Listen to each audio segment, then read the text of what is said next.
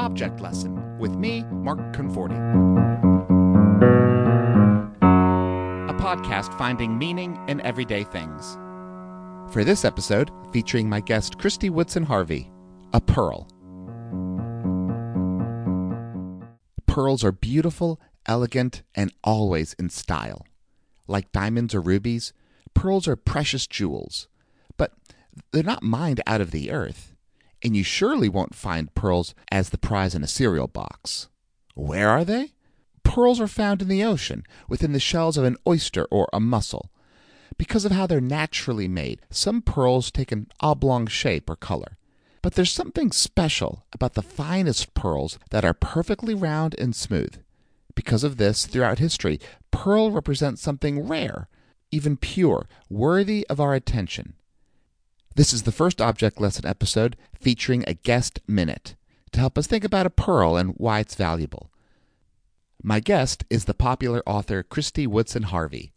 You know her from her books Dear Carolina, Lies and Other Acts of Love, and of course, the Peachtree Bluff series.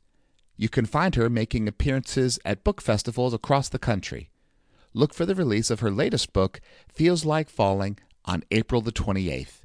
Here she is, Kristy Woodson Harvey.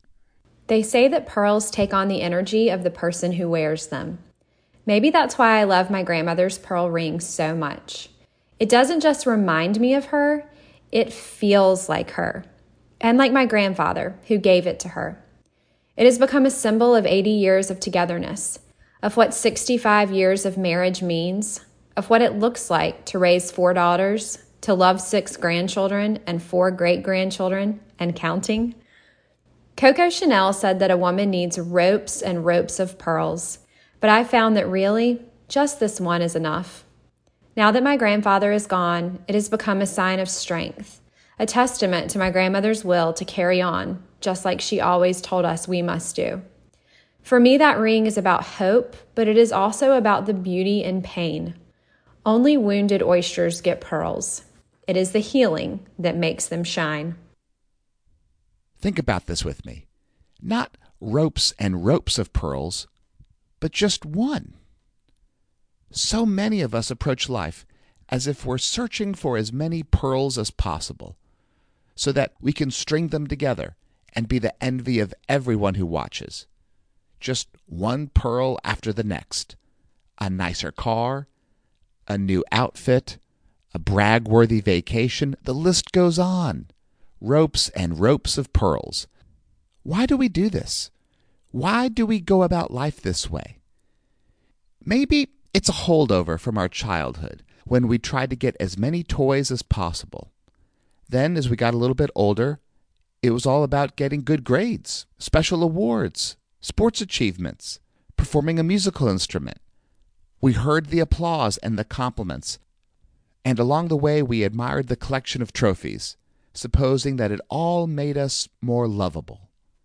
And then one day, we realize it's all fake jewelry. But what if we look for that one pearl, that one extremely valuable pearl?